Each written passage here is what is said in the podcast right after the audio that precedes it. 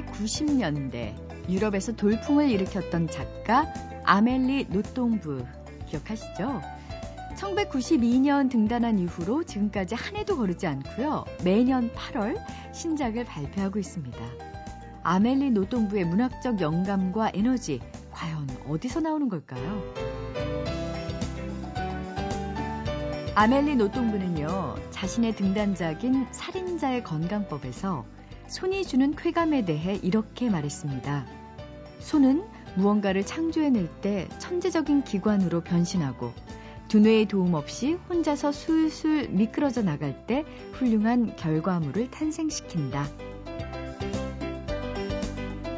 실제로 아멜리 노동부의 소설을 읽다 보면은 일필휘지 정말 한 호흡에 싹 써내려간 듯한 느낌 들거든요. 경쾌한 손의 리듬이 말입니다. 그리고 그 리듬이 그녀만의 속도감 있는 문체를 만들고 있습니다.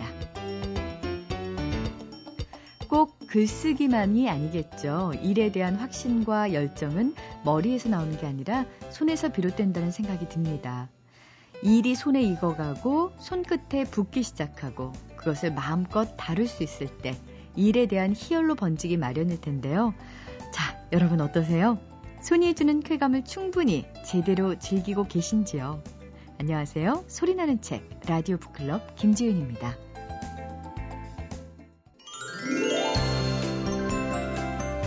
이제는 동네 서점 찾기가 참 어려워졌어요. 행여 있다고 해도요, 책을 파는 곳이라기보다는 그 학교나 학원가에서 참고서와 문제집을 파는 곳으로 전락한 지 오랜데요. 비록 좁은 공간이었지만 좋은 책들과 정겨움이 스며 있던 그 어린 시절 단골 동네 책방 같은 분위기를 드리고 싶은 시간입니다. 아, 책방 주인을 모시겠습니다. 오늘도 세종대학교 만화 애니메이션학과의 한창환 교수님 나오셨는데 안녕하세요. 네, 안녕하세요. 한창환 교수님 동네에 책방 있어요? 저희는 주택가니까 중고등학생들 참고서 파는 책방 하나 있죠. 아. 네, 그런 책방은 있습니다. 그렇지만 저희가 원하는 그런 책들이 많이 구비되어 있지는 않겠네요. 그렇죠. 가면 음. 참고서만 잔뜩 있죠. 다시는 보고 싶지 않은 책. 아, 그럼요. 왜냐면 돈을 제가 내야 되기 때문에. 그렇습니다. 동네 서점 네. 참 예전에는 예전엔 좋았어요. 네. 찾다가 없으면 그 조그만 서점에 책이 많을 리가 없잖아요. 근데 그 책 없는 걸 그렇게 미안해. 맞아요. 서점 주인이. 네. 그리고 꼭 구해다 준다 그러고. 맞아요. MBC 안에도 군내 서점이 있잖아요. 1층 있죠. 참 네. 다행이에요. 사실 이 서점이라는 것도 접근성이 굉장히 중요한 것 같아요. 네. 오다 가다가 아. 이렇게 보면서 아 저 책 읽고 싶다. 그렇게 그렇죠. 해서 읽는 책도 참 많거든요. 아, 자 오늘 소개해 주실 좋은 책은요? 자, 오늘 책은 제가 되게 이제 저도 책을 보는 정보가 신간 정보나 내지는 혼자 여러 가지 책들 추천사를 저도 많이 봅니다. 그렇게 이제 인터넷에서 책을 보는 경우도 있고요. 이제 어, 책 쇼핑을 갈 때가 있습니다. 대형 서점 가서 무턱대고 막 책을 막 잡듯이 볼 경우가 있어요. 음. 그러다가 딱 한 권이 걸렸는데 너무 재밌는 건 있잖아요. 그러면 정말 제가 모래사장에서 금 캔 기분이에요. 아... 오늘 제가 소개드릴 책은 그런 책입니다. 네. 깊거나 뭐 두 번, 세 번 집에 두고 봐야 된다. 그런 책은 아닙니다. 음. 하지만 한 번 볼 때 저를 너무 기분 좋게 한 책이에요. 그래요? 어떤 책인지 궁금해요. 우리는 모두 사랑을 모르는 남자와 산다. 라는 김윤덕 기자분이죠. 일간지 연재했던. 근데 이 이제 에피소드를 쭉 모아놨어요. 많은 분들의 이야기들을 모아놨는데 그 이야기 하나하나가 예전에 나는 아내와의 결혼을 후회한다.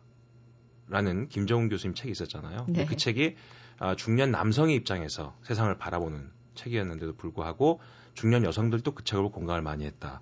그런 것처럼 이 책은 중년 여성들이 세상을 바라본 눈입니다. 정반대로. 그런데도 이 책을 보는 제가 막 닭살이 돋고요. 막 엉엉 울고요. 깔깔대고 웃고 막 그랬어요. 혼자서. 어, 아니 혹시 네네. 아 정말 재밌어요. 갱년기 오신 건 아니죠?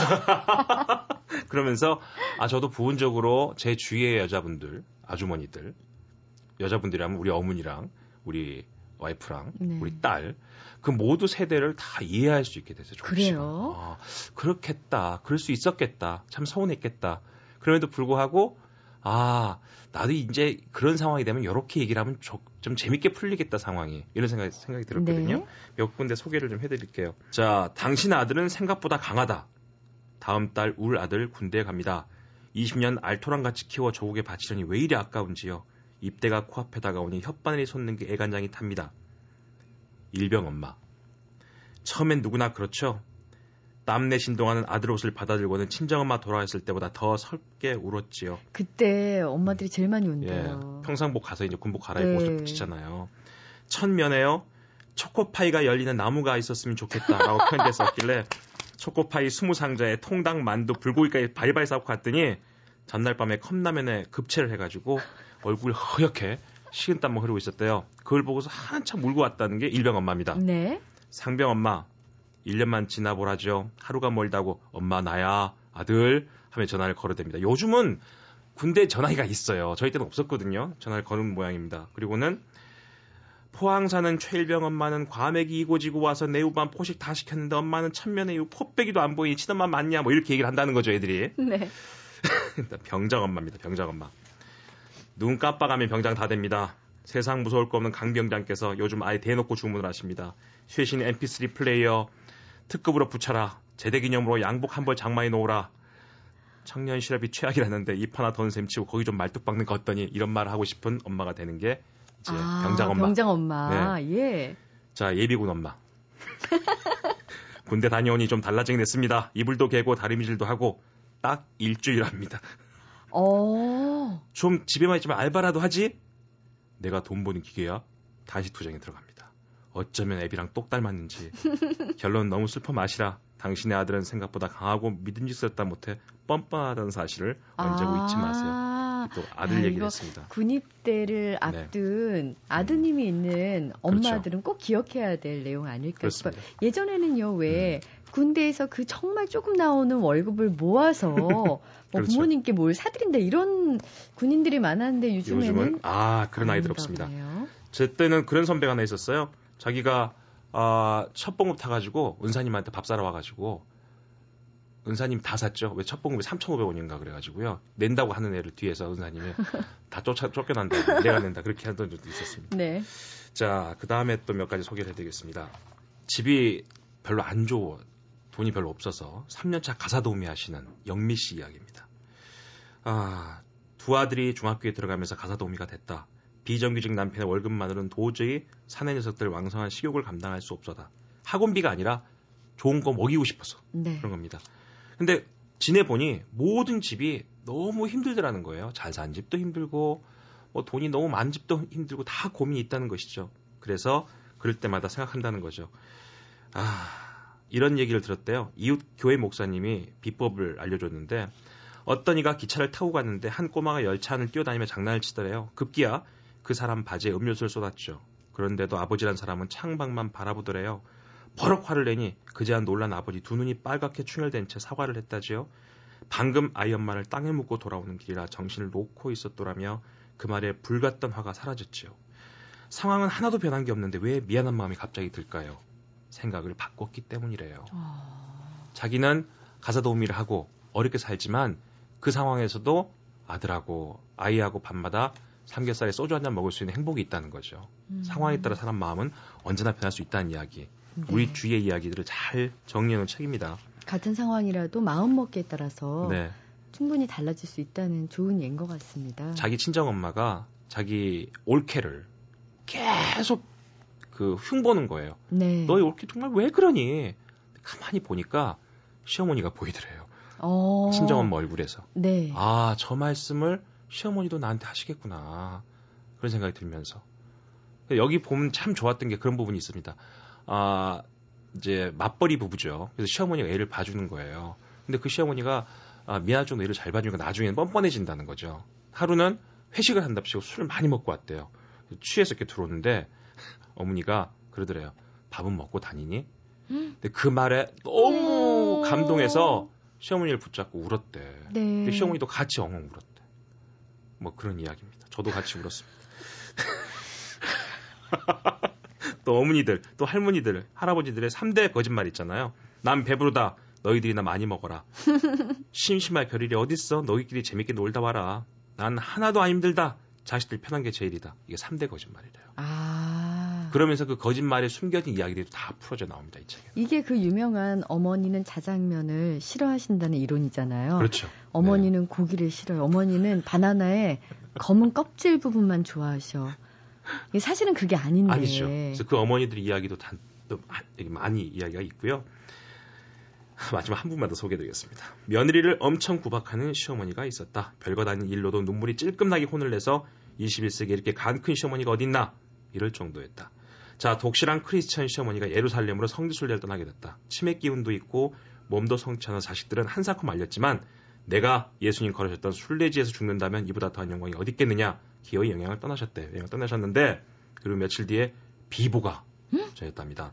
성재 심장마비로 사망하셨다는 것이죠. 며느리는 천만 원이 들어도 좋으니 급행으로 시어머니 시신을 모셔와야 된다고 고집을 부렸답니다. 아, 저렇게 구박을 당하고도 효심이 저렇게 깊을 수 있나? 며느리에게 물었죠. 어차피 돌아가신 분 그리 급히 모셔올 게 뭐 있냐고 며느리가 말했습니다. 성지에 머무르시다 예수님처럼 부활하시면 어쩌려고요. 그럼 저는 끝장입니다. 이래가지고 했다는 이야기를 책에 있습니다. 다 아는 이야기인가요? 뭐 이런 이야기도 많고요. 저는 깜짝 놀랐는데 이거. 허무하다. 아 그렇습니까? 예. 네. 책 제목을 좀 다시. 우리는 모두 사랑을 모르는 남자와 산다.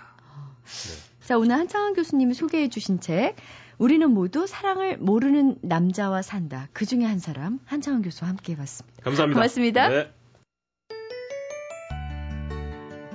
오로지 일을 위해서 치열하게 앞만 보고 달렸던 분이 있습니다. 20대 중반부터 30대 초반까지 성공을 위해서 휴식과 여가도 다 반납했고요.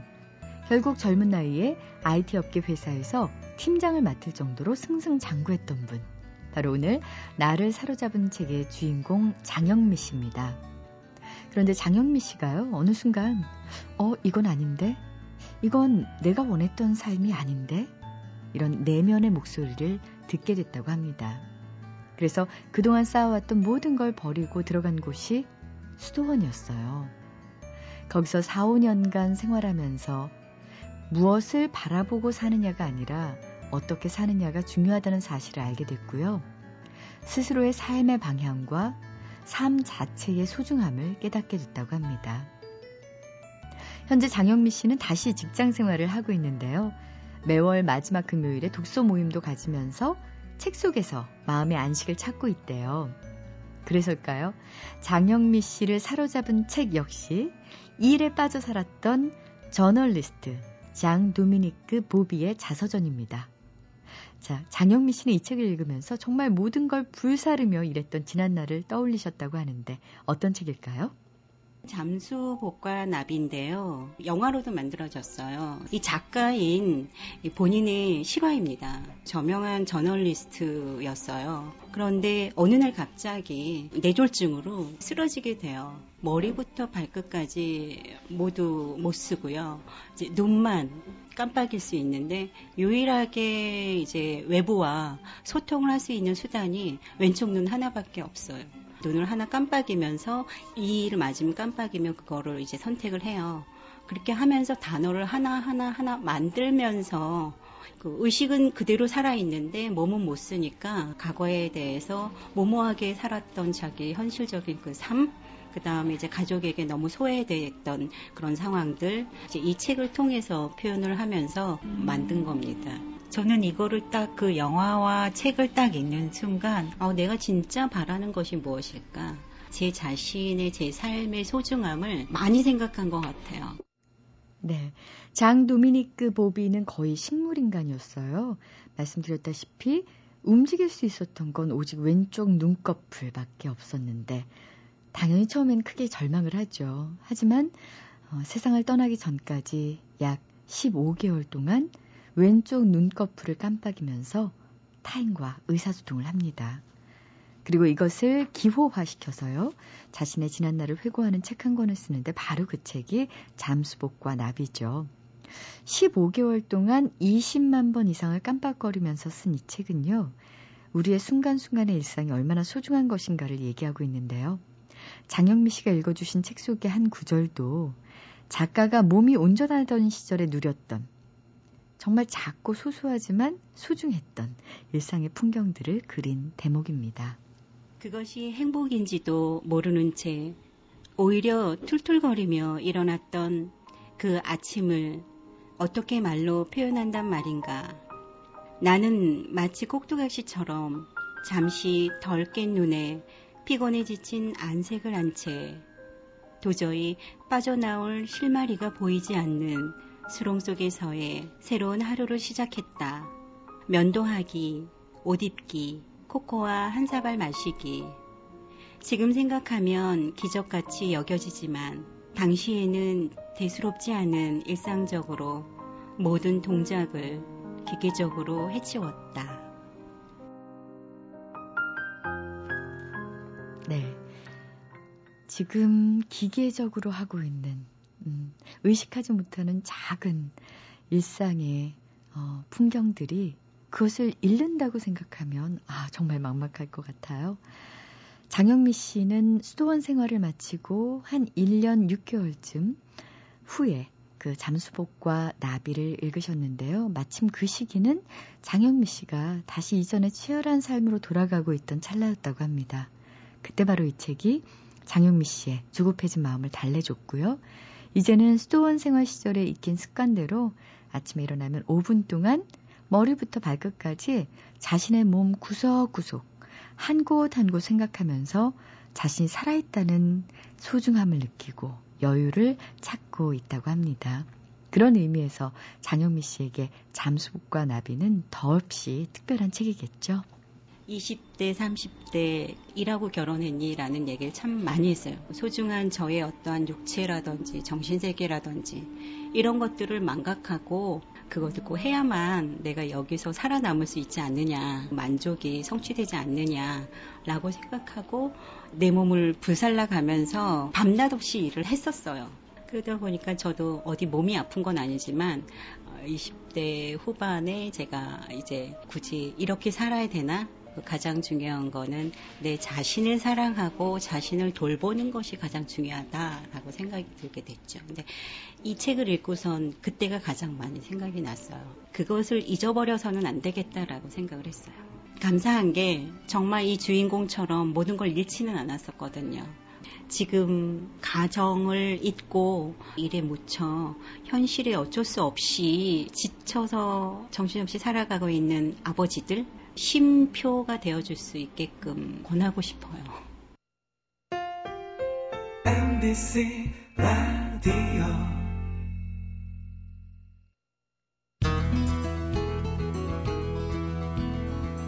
역사는 승자에 의한 승자를 위한 기록이고 그래서 승자는 심판받을 일도 없지만 모든 역사는 사실 현재의 역사이고 그렇기 때문에 역사 해석은 현재에서 다시 한번 해볼 수 있는 거겠죠. 오늘 북카페에서는요, 그렇게 승자 중심의 논리로 기록된 역사를 뒤집어 보는 시간 마련했습니다. 어, 클레오파트라, 카사노바, 나폴레옹부터 궁예, 광해군, 명성황후에 이르기까지 역사 속 인물들의 숨겨진 이면과 그들을 둘러싼 오해와 진실을 이들의 생생한 목소리로 들어볼 수 있는 책입니다. 역사 인물 인터뷰의 저자 최용범 씨 모셨습니다. 안녕하세요. 예, 안녕하세요. 네. 아, 이 출판사의 사장님이십니까? 예. 어, 이 책 하면 아마 여러분 다 아실 거예요. 지금까지 30만 부가 넘게 팔린 책입니다. 하룻밤에 읽는 한국사의 저자로 유명하시잖아요. 그 원래는 시사월간지 기자셨는데 아니 저는 어떻게 하면 이제 3만 부가 넘을까 생각하는 사람인데 어떻게 30만 부가 팔렸을까요? 우연이죠, 뭐. 운이고. 이게 저기 애초에 이 책 제안을 해준 게 이 월간중앙에 연재가 됐던 역사인물 인터뷰 이 기사를 보고서 지금 웅진 시크백 사장으로 있는 최봉수 씨가 제안을 한 겁니다. 중앙 MB에 있을 때. 아. 그래서 최 선배가 이거 한번 한국사 써보면 어떨 거냐 그래서 이거 과연 쓸 수가 있을까 그래서 좀 생각 좀 해보겠다 그래서, 막상 쓰게 됐는데 책 나오고 나니까 고맙더라고요 좀 팔리고 그래서 수 좀 내겠습니다 그랬더니 한 5만 부대 때 그때 내라 그랬는데 30만 부까지 갈지 몰랐습니다. 그... 자, 이번에도 그럴 것 같아요. 역사 인물 인터뷰는요. 정말 세계사 또 한국사의 그 걸출한 일, 인물들을 인터뷰를 하셨습니다. 이제 가상 인터뷰에 해당되는 건데요. 이 형식 자체가 참 재밌었어요. 처음에 어떻게 이런 아이디어를 내셨는지요? 이건 제 아이디어가 아니라요. 저희 그 대학 동기인 그 상, 이상규라는 친구가 있어요. 이 친구가 그 엉뚱하게 야 이런 역사 인물 인터뷰 같은 거 해보면 어떻겠냐 그래서 어 그거 좋네 그래가지고 같이 써보자 그랬는데 뭐가 안 되죠 그놈만은 제가 이제 써가지고 어떻게 하다 보니 이렇게 됐습니다. 그 친구 술 한 잔 사주셨습니까? 많이 사줬죠. 아유, 잘하셨습니다. 아, 닌데 지금은 또 그 친구가 김치 장사를 하기 때문에 우리가 또 더 많이 얻어먹고 있고. 이거... 좋은 친구 사이시네요. 어, 그동안 뭐 하룻밤에 읽는 한국사를 비롯해서 하룻밤에 읽는 고려사 말씀해 주셨던 대로요. 또 난세의 간신 춤춘다 등등의 역사서를 쓰시면서 기존의 학창 시절에 배웠던 역사와는 좀 다른 관점이 생기셨을 것 같아요. 그거는 별로 없습니다.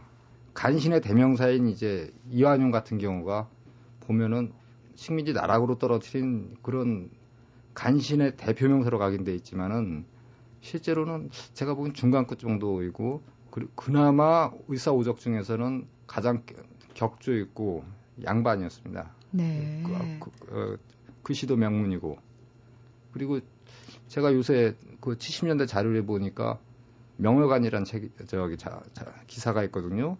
거기 보면 이완용이 이렇게 명월관에 드나들면은 아주 새침대기에다가 소심하고 말도 없고 그냥 이렇게 조용한 사람이었다는 거예요. 뭐 여자도 가까이 안 하고. 네. 우리 역사 인물 인터뷰를 보면서 아 역사 속 인물들에게 변론의 기회를 준 책이다. 이런 생각을 해봤거든요. 최용범 씨가 이 역사 속의 인물들을 취재하는 기자가 돼서 그들에 대한 진실을 밝히고 오해를 풀어줄 수 있는 인터뷰를 하고 계신 건데요. 예를 들어서 진시황 같은 경우에는요. 어떤 인물로 평가를 하시는지요? 우선은 구체제를 좀 타파했다. 전국 시대인데 거기서 강자로 올라설 수 있었던 것은 어, 천하의 인재를 출신 성분에 그다음에 신분에 구애받지 않고 등용했다는 거. 네. 그리고 도량형을 이제 통일해 가지고 2000년의 틀을 만들었다는 거. 아, 예. 그리고 탄관우리라고 할까요? 그다음에 그 지역의 호족들, 이 사람들이 그 백성들, 인민 대중들을 이렇게 많이 착취했습니다. 그 사람들을 일소했습니다. 그리고 독과점하던 상인들을 어, 가혹하게 탄압했습니다. 홍리를 아, 붙여서 네. 그리고 그들의 이제 불로소득에 대해서는 아주 원천 징수했습니다. 지금 지금의 오이, 그 세금 체계보다는 낫죠. 아. 대신 상인의 활동이라든지 여자라 하더라도 금강을 잘 관리해가지고 큰 부를 이룬 이제 청이라는 여자가 있는데 이런 여자 어, 여자 과부한테도 그 아예 공덕비를 세워줬습니다. 아. 그런 면모 정도가 기억나는데 그 네. 외에도 네. 더한 것들이 있을 겁니다. 그래서 지금 현대 중국에서는 진시황을 이제 4대 명군으로 특히 이제 모택동이 이렇게 평가를 했죠. 네. 얘기 듣고 보니까 너무 그 부정적인 어떤 이미지만 저희가 기억하고 있는 것이 아닌가 싶은데요. 그, 그럼에도 불구하고 분석행유 같은 사건은요, 누가 봐도 과오 아닐까요? 변명의 여지가 없을 것 같은데요.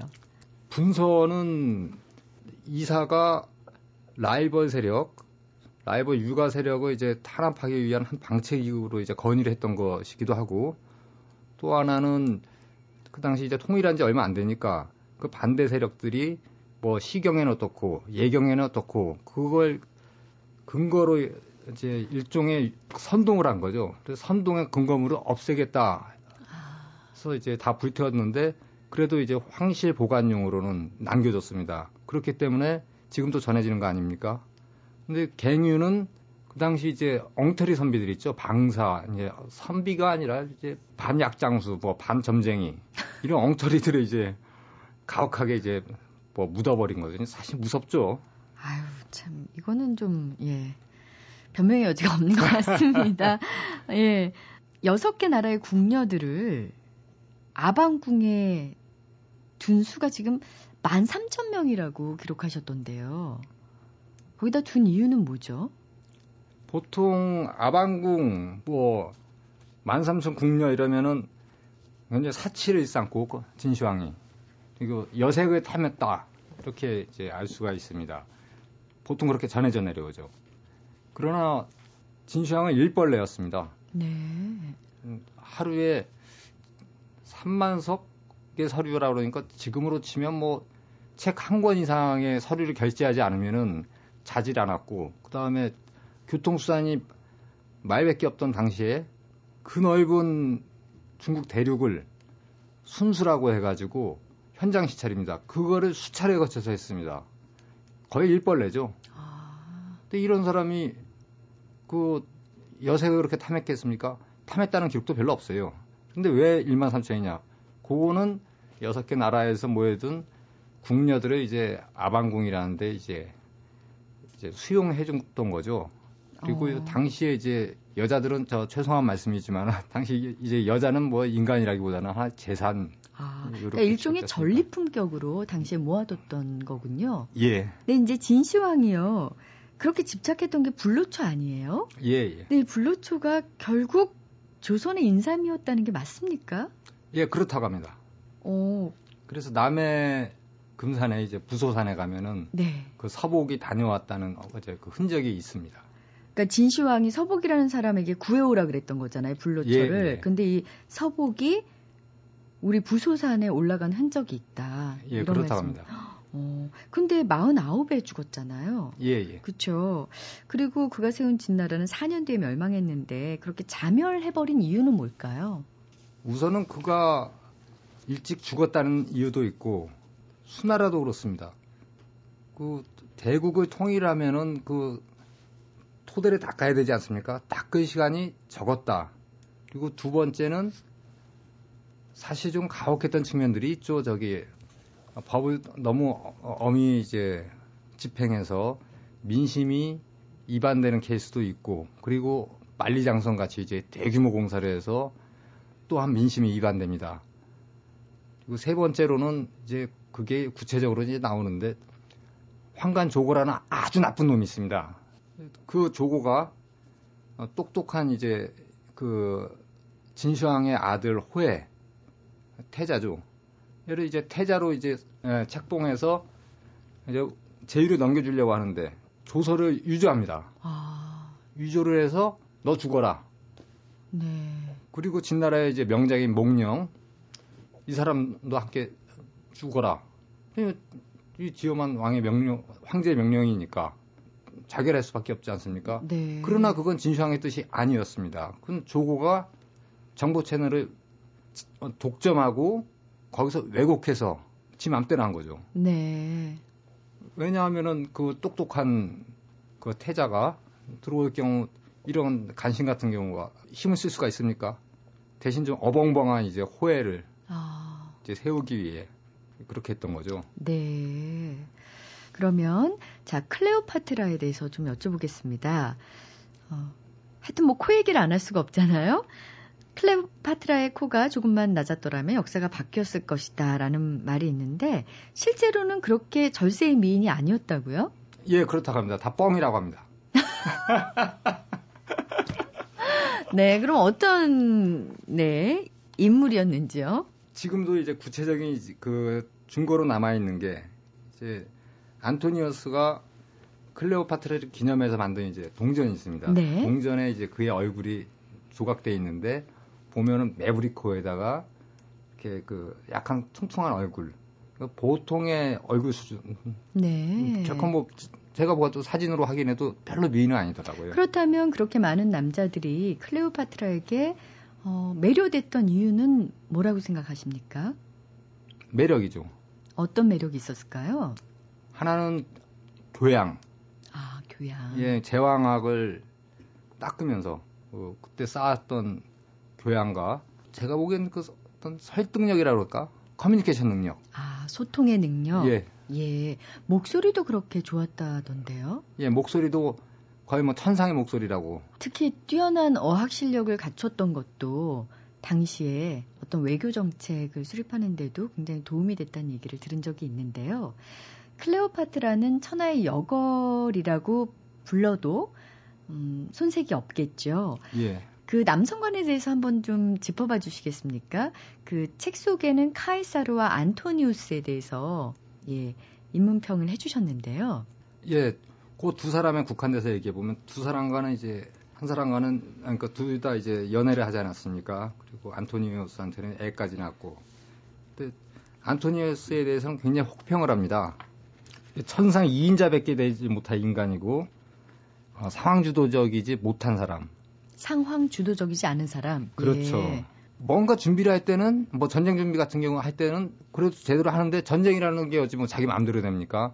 전세가 조금만 불리해져도 그냥 절망에 빠져서 그냥 술만 먹어대고 뭐 그다음에 먼 거를 좀 내다보는 시야도 좀 좁고 반면에 카이사르 같은 경우는 상황 주도적인 대표적인 인간이죠. 네. 그리고 어 위험도 회피하지 않고 그리고 자기한테 불리한 상황이라도 그걸 낙관적으로 생각해서 그래서 이집트에 그 주둔하러 갔을 때 어, 민중 봉기가 이랍니다. 이집트 민, 이집트 민중 입장에서 이제 지배를 당하니까 봉기가 일어나니까 그때 군사가 4천 명밖에 없었어요.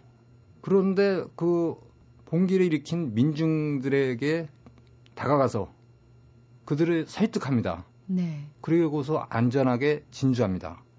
알렉산드리아 전쟁에서는 죽을 거비가 몇 번이나 왔는데서도 유기에서 흔들리지 않았고, 그다음에 판단 빠르고 정확하고, 그러면서도 아주 유쾌한 인간 이렇게 네. 평가를 하는 것 같습니다. 클레오파트라만큼 흥미로운 인물이 카사노바가 아닐까 싶어요. 저희는 뭐 카사노바 하면 희대의 바람둥이 이렇게 생각하는데요.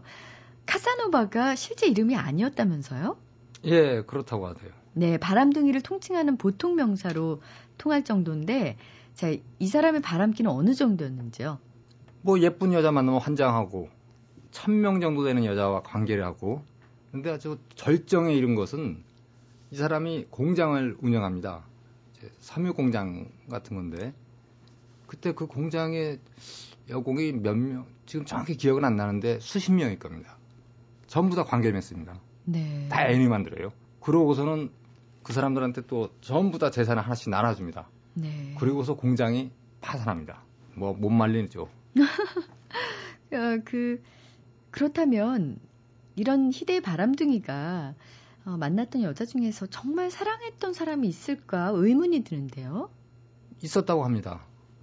뭐 근데 그거를 나의 인생 이야기라는 책에서는 가명 처리를 하니까 어떤 여자분이었나요? 수녀 엠엠이라는 여자였던 것 같습니다.